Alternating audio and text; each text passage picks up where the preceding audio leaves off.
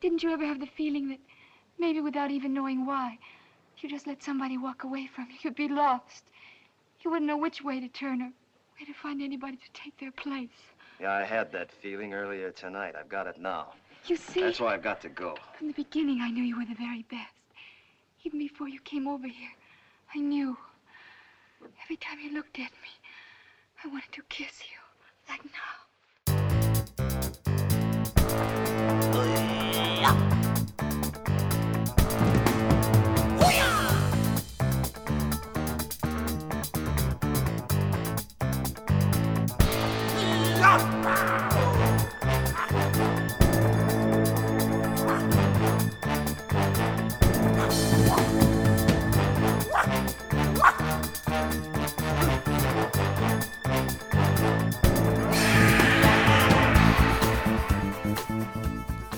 This is a movie, excuse me, that I'd never heard of.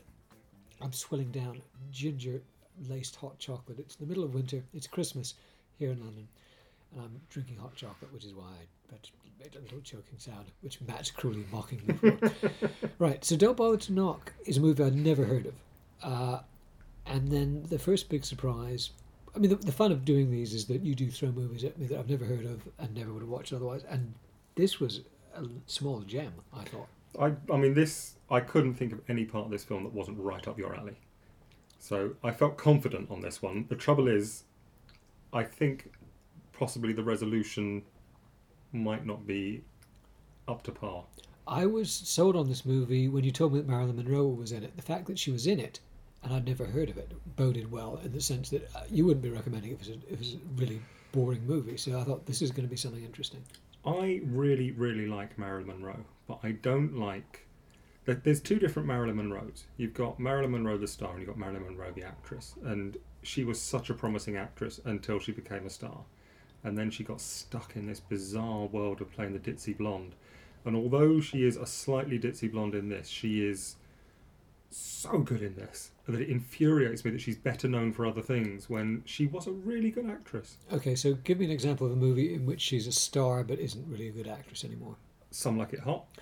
Okay, I don't. I agree. That's Um, Gentlemen prefer blondes. Uh, You know what? If you watch Some Like It Hot and thought that was Marilyn Monroe, which uh, many people did, and indeed I did, you just you're, you're so wrong, aren't you? Hmm. Um, we'll give another example of a movie in which she, she acts well. Uh, in fact, it's on our pile to do, Niagara. Uh, excellent. Looking forward to that. Yeah. And, and Bus Stop. You know, I mean, these are. well, Bus Stop's a favourite of mine. yeah, she Wonderful is film. a really good actress. And I'm really glad that you've found a new film with her in because I'm guessing you liked her in this, yeah? I thought she was great. Well, okay. Um,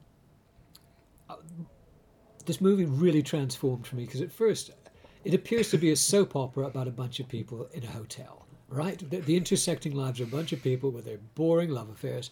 So I started off thinking I've been misled because I was expecting a thriller or a noir, and I just thought it was going to be this boring, overlit soap opera. That was my first impression. By the time I reached the end, I wrote, "This is an extraordinary movie." It's a superb slice of psychological noir, I've written Monroe is very effective. yeah. Um, oddly enough, I've got Monroe, Monroe is so engaging on mine. Um, my other note on this is shit goes south quick. Well, not quick enough for me because, as I said at the beginning, I was thinking, "Oh, what, what is this movie going to be about? Do I have to sit tr- trudge through this movie?" So, to give people the setup, Richard Widmark, who was a an interesting leading man in this period because he was as often the heavy as he was the hero. So he's not a straightforward good guy type. So he's alone in his room, and we discover that he has been having an he's alone in a hotel room in a New York hotel, and we discover that he's been having an affair with uh, a woman who sings in the bar, glamorous woman who sings in the bar, and there's this boring subplot about she doesn't want their affair to continue because she feels that they should get married. You know, it should become more serious. And he's he's an airline pilot, uh, footloose and fancy free, and he doesn't really want any commitment. So that's sort of the plot as as I thought it was going to be. But rapidly, a lot more interesting things develop as soon as Marilyn Monroe walks on the scene, more or less, because her um, uncle uh, works in the hotel as a, the guy who runs the elevators. I mean, this is back in the day when an ele- elevator in a hotel had an operator who sat in it and and, and pushed the buttons for you because how could you push the buttons for yourself? Uh, but Elisha Cook Jr. that wasn't the reason. Oh, okay. Please tell me. The reason for it is because those sliding doors, if they're not shut properly, Ah, the lift won't them. move. Right. Okay. So you needed someone to make sure, because otherwise people just get off at that floor and walk off. They don't shut Abandon the door. it. No one can get up and they can't call the lift. So if you've ever worked somewhere with a goods elevator, um, You have exactly that issue. which I've had this problem, if some bastard upstairs has left the lift open, you've got to go traipsing up five flights of stairs to get the lift this down. is the days before automatic doors, so that Yeah. makes complete sense. Okay, so that's very interesting. So, and this elevator operator performing his useful function Yes. is played by Elisha Cook Jr., who's always sort of like he frequently plays whimpering little psychopath types and strange oddball characters. And in this, he's Monroe's uncle, and he's got her a job babysitting for a wealthy couple who are staying in the hotel. And the wealthy couple go down. uh, There's some boring. It's a press convention actually, and the guy's going to have to make a speech. These are very minor characters. You can forget about them, but you can't forget about Monroe or the little girl. I think she's ten years old Yeah. called Bunny, Bunny. whom Monroe is babysitting. Because as Matt says, things do start to go south quite quickly. Because uh, the first that we really realise is when Monroe puts Bunny to bed, and she's rather stern about it. She's not very nice about it. And then as soon as the little girl is bedded down safely in the next room, Monroe begins to try on the girl's mother's jewelry. And you think, oh, this is a bit creepy and or criminal and or, you know, I don't know where this is going. So that at that point it starts to get interesting. Up to this point, Monroe has been. It's because you're so used to ditzy Monroe in the later films. Seeing her in this acting a bit odd doesn't seem actually that odd. It almost feels like she's just not acting very well. No, well, I, she talks in this breathy monotone. Yeah, And I thought- she just thought- seems to be somewhere else in I every thought scene. she, she can't act, but thinking about it now, I mean, not that she couldn't act at the time. Obviously, she became a better actor, but I think that that's a carefully thought out performance. Yeah, it, it it rewards on a second viewing. Yeah. Um, and as you say, there's once she starts trying on the clothes and that, every now and then there are these little moments where she snaps. She, she looks. she- Listen, I've got to say, she looks fantastic. Uh, Every close up of her is magnificent. This film is directed by Roy Baker, who is actually Roy Ward Baker, which is a strange thing. The reason it's a strange thing is because this movie uh, is an American film, shot, uh, sorry, released I think in 1952, right? But Roy Ward Baker is a famous British Yeah. uh, filmmaker. Do you have any idea how, how he came to be in the States in the early 50s? Not remotely, and you insisted when we discussed this before that it can't possibly be the same Roy Ward no, I must have it wrong. Um, well, for all the above mentioned reasons, but apparently, so I'm looking at this. He worked. Did, did he? Was he an American who came over here? Uh, I don't know. I, I don't think I've ever seen him I'm- interviewed. I I'm reading in this. Apparently, he was he was British, but I guess he just went to the states uh, for a while. And uh, this is the sound of Andrew reading. So he's got quite a distinguished career, and uh, you know, I thought that he did ha- Hammer movies, but I think he only did the one, the Quatermass and the Pit. If you that's you know, if you're going to do one Hammer movie, that's the one to do. He only did one. Uh, yeah, because I thought he was I, I associate him with Hammer. So Peter Cushing, Christopher Lee. No, but I think that I think we are both confusing him with Terence Fisher. No.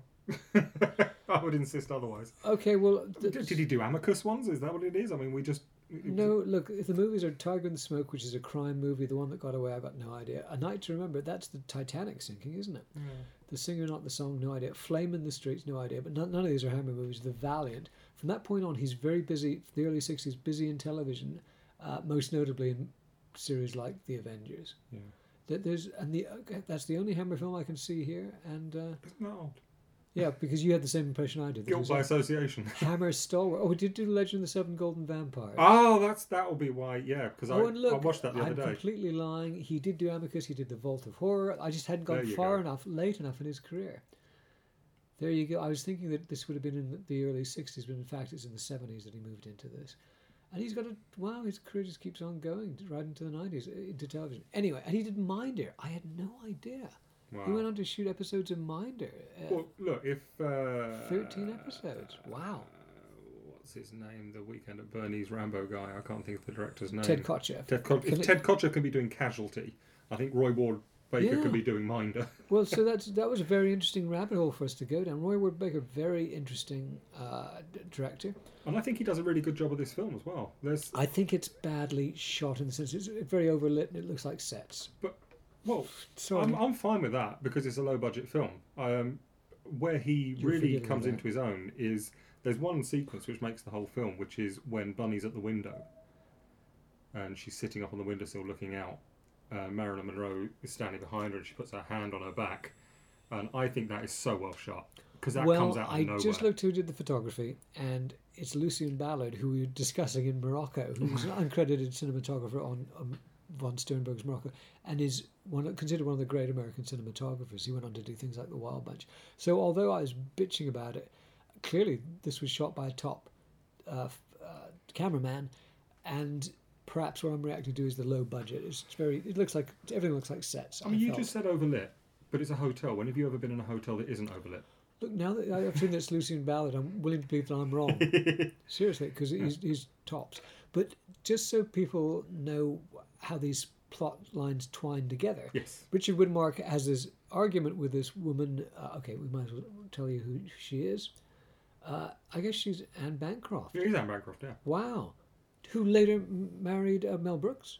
Right, well, yeah, but um, she's in a kind of a thankless role in this one. She's That's right. I, I can now see that it's her. But yeah, she's just like she's this pretty singer uh, who wants to get married. Like that's her story. and not a very good singer either. Do you not think? Uh, it didn't bother me at all, I, and I thought the good choices of songs. There's some lovely songs in this. There are some great songs, yeah. but I do like. It occurred to me that you know a jukebox must have been quite a favourable thing when it finally came in because having to have a singer in a you hotel. wouldn't have a jukebox in a posh hotel uh, No. restaurant come bar, which is what, what this was. But even so, if you want to hear a song, having to sling a fiver at someone having "Yeah, to have that." Anne Bancroft. it's just no. But so uh, so Richard Widmark and Anne Bancroft have just had a row about his inability to commit, uh, and he's gone back up to his room. And he's got out a bottle of whiskey because that's what you did in 1953. you sat down, drank lots of whiskey in your hotel room, and he looks out his window and across the courtyard, in the room opposite is Marilyn Monroe, who's now wearing the dress of Bunny's mother as well as the um, the uh, jewelry of Bunny's mother, and uh, she starts. Well, I wouldn't so, so much say she's coming on to him, but he's very interested in her, and they start. She she pulls the blinds down, then she pulls them back up, and he works out from the floor plan of the hotel which room she must be in, and he rings that room. The long and the short of it is, she eventually invites him to come around to her room, and. Uh, I mean, technically, this is a bedroom farce. Well, you see, I thought it was either a soap opera or a bedroom farce in its early stages, but it gets into such deep, dark waters so quickly that it's, it's it is not those things at It all. It just suddenly goes wrong. Now, I want to talk quickly about the people who wrote it because it, it's this is an extremely well written film. It's based on a novel by Charlotte Armstrong, who wrote loads of successful crime stories. Uh, there's not not ones that I've heard of, but just if I look at, looking through her career, her work was constantly serving as the basis for movies and TV shows. So I, I made this has made me want to get some Charlotte Armstrong novels and check them out. So I'm going to do that. I would quite like to get the novel for this just to Yeah, see how it because it's one of your favourite movies. But the screenplay, the adaptation of the novel is by Daniel Taradash, who's one of the top Hollywood screenwriters. He won an Oscar for his brilliant job adapting From Here to Eternity, and he remained at the uh, the, the top of his profession. Two of his movies that he did, which are favourites of mine because they're oddball movies, are Bell Book and Candle, which is about witches, and Castle Keep, which is fantastic. Um, anyway, so it, the, that's one reason this is a fab movie is because the source material and the script are very good. And when I, when I say they're very good, not only do they just tell a good, compelling story, there's some real eccentricity here. Because when Bunny is being put to bed by Marilyn Monroe, uh, and she goes to close the curtains, Bunny suddenly out of nowhere says, "Do you have any tattoos?" Yeah. And Marilyn Monroe says no, and, she, and Bunny says, "Oh, I think one day I'll, I'll get one." And like, perhaps that doesn't sound very strange to listeners now, but trust me, in 1952, that was some really weird dialogue. Like Yeah. to, to, to think that a woman like Marilyn Monroe would have a tattoo would be bizarre in the extreme. She completely takes it in a stride as well. Yeah, So it's an odd one. there is a kind of we're not in Kansas anymore feeling Yeah. to, to, to it at that point. And There's later, some terrific dialogue in this film. well, that's I, I've I've made a note of a cou- I couple wonder if we've got the same ones written down. w- okay. So Um, I didn't get the exact line for this, but the uncle, uh, Elisha Cook Jr., says to Marilyn Monroe out of the blue at one point, he says something like, Guys get killed all the time. Get over it. Well, yeah, which was very much the attitude toward mental illness at the time was get over it. But, but we don't know that she's mentally ill at that No, point. but what we do know is that she's lost some. That some guy has died, and this has affected her. Yeah. But like he's he's like guys get killed all the time. Actually, they don't, Elisha. So shut up and be a little more compassionate. But anyway, At the very beginning of the film, there's a lady complaining at the hotel desk. I think it's the, That's almost the right. first line of dialogue, which That is. you think's going to set the tone for the rest of the film. Yeah. Because if the rest of the film's like this, you think, well, I'm clearly watching a comedy. yeah. Uh, which is um, this, this This- woman saying the food isn't what it was ten years There's ago. this battle axe woman with this very kind of um, soft-spoken husband, and she's an interfering busybody, which becomes very important later on because she's going to interfere in busybody uh, in relation to Marilyn Monroe and Richard Widmark.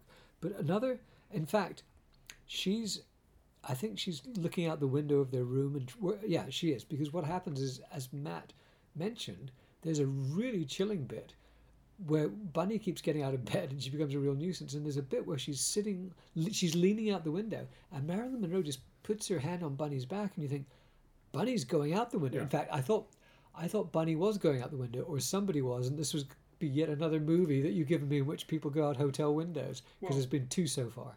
The thing is, part of you is thinking, I would know about this film if a kid is pushed out of a window and killed.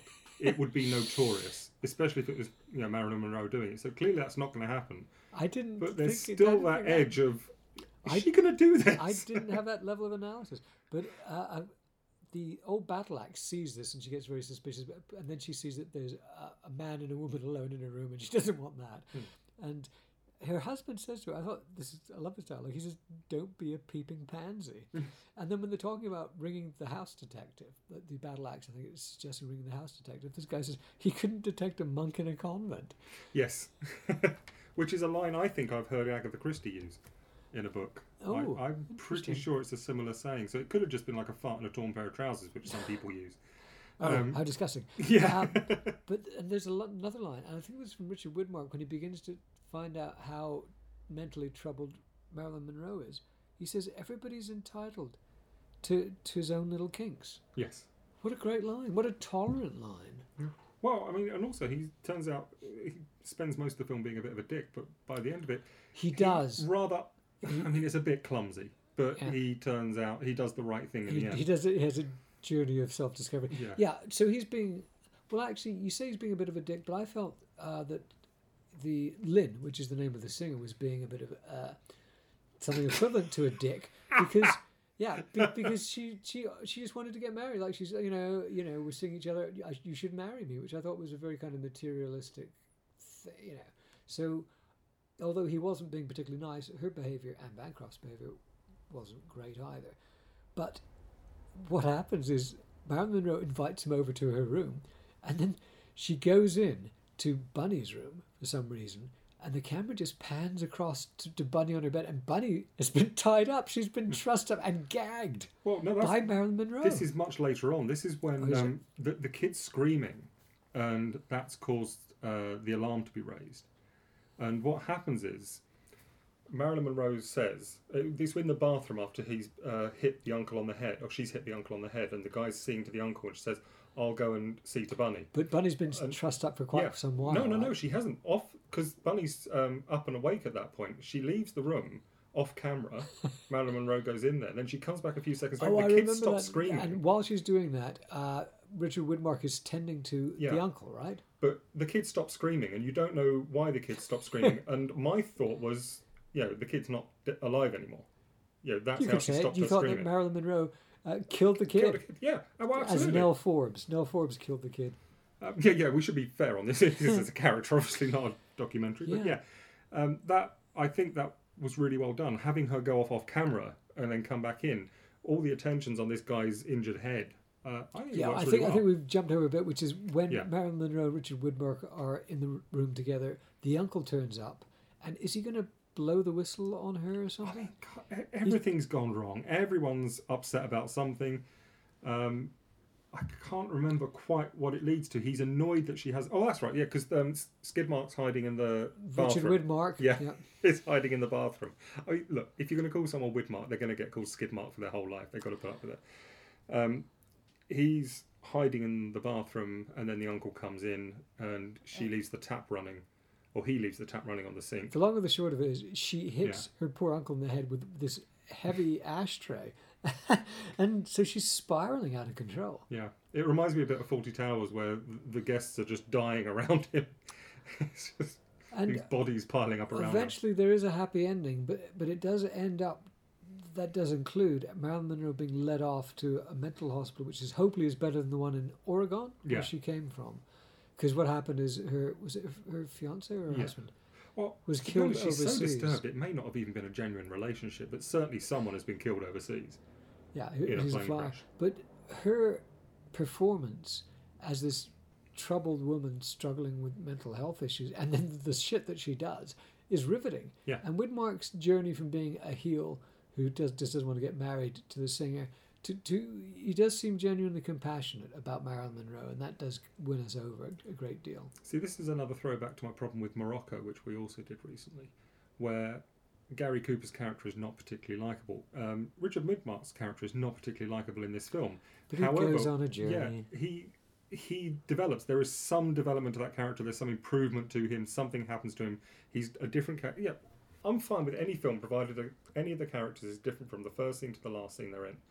You're Otherwise, there's no point- basic American Yeah, there is no point. This is where Morocco fell down, but with this one it works because he changes quite early on. I like that he can't really handle her flirting when he goes over to the hotel room to meet Marilyn Monroe. yeah. He he just can't. He's thinking this this ain't this this is too good to be Well, true. be- because she's too proactive. Yeah. Um, it, I love those scenes. I think they're fantastic. She plays, and because it's her, It does have to be said that, that Widmark is also a good actor, so Yeah. we've got a terrific cast going here. we have. Um, even Anne Bancroft, who's fantastic in other things, she does bugger all in this. I mean, yeah, it, but it doesn't hurt to have somebody who's good in Hmm. it. So this is a, this is a lost classic. I see it's it is actually called film noir here, a drama film noir mystery. I'd call it noir. Yeah, I would by the time it finished, but at the beginning I just thought this is just some dumb movie about a hotel. But it, this is well worth looking out, and thank you so much for introducing me to it. And a, a great let, let's go on a let's go down a Marilyn Monroe rabbit hole, Well, we've got Niagara coming up soon. Yay. So we've got another one to come. and then least. let's do bus stop. Yeah, all right, why not? This has been a podcast by my friend Matt West and myself, Andrew Cartmel. But very importantly, the music, the fabulous music you heard at the beginning and that you're listening to now, is by Joe Kramer. Thank you very much, Joe. What do you people want? What are you staring at? This isn't a midway. Get back to your own business and leave us alone, please.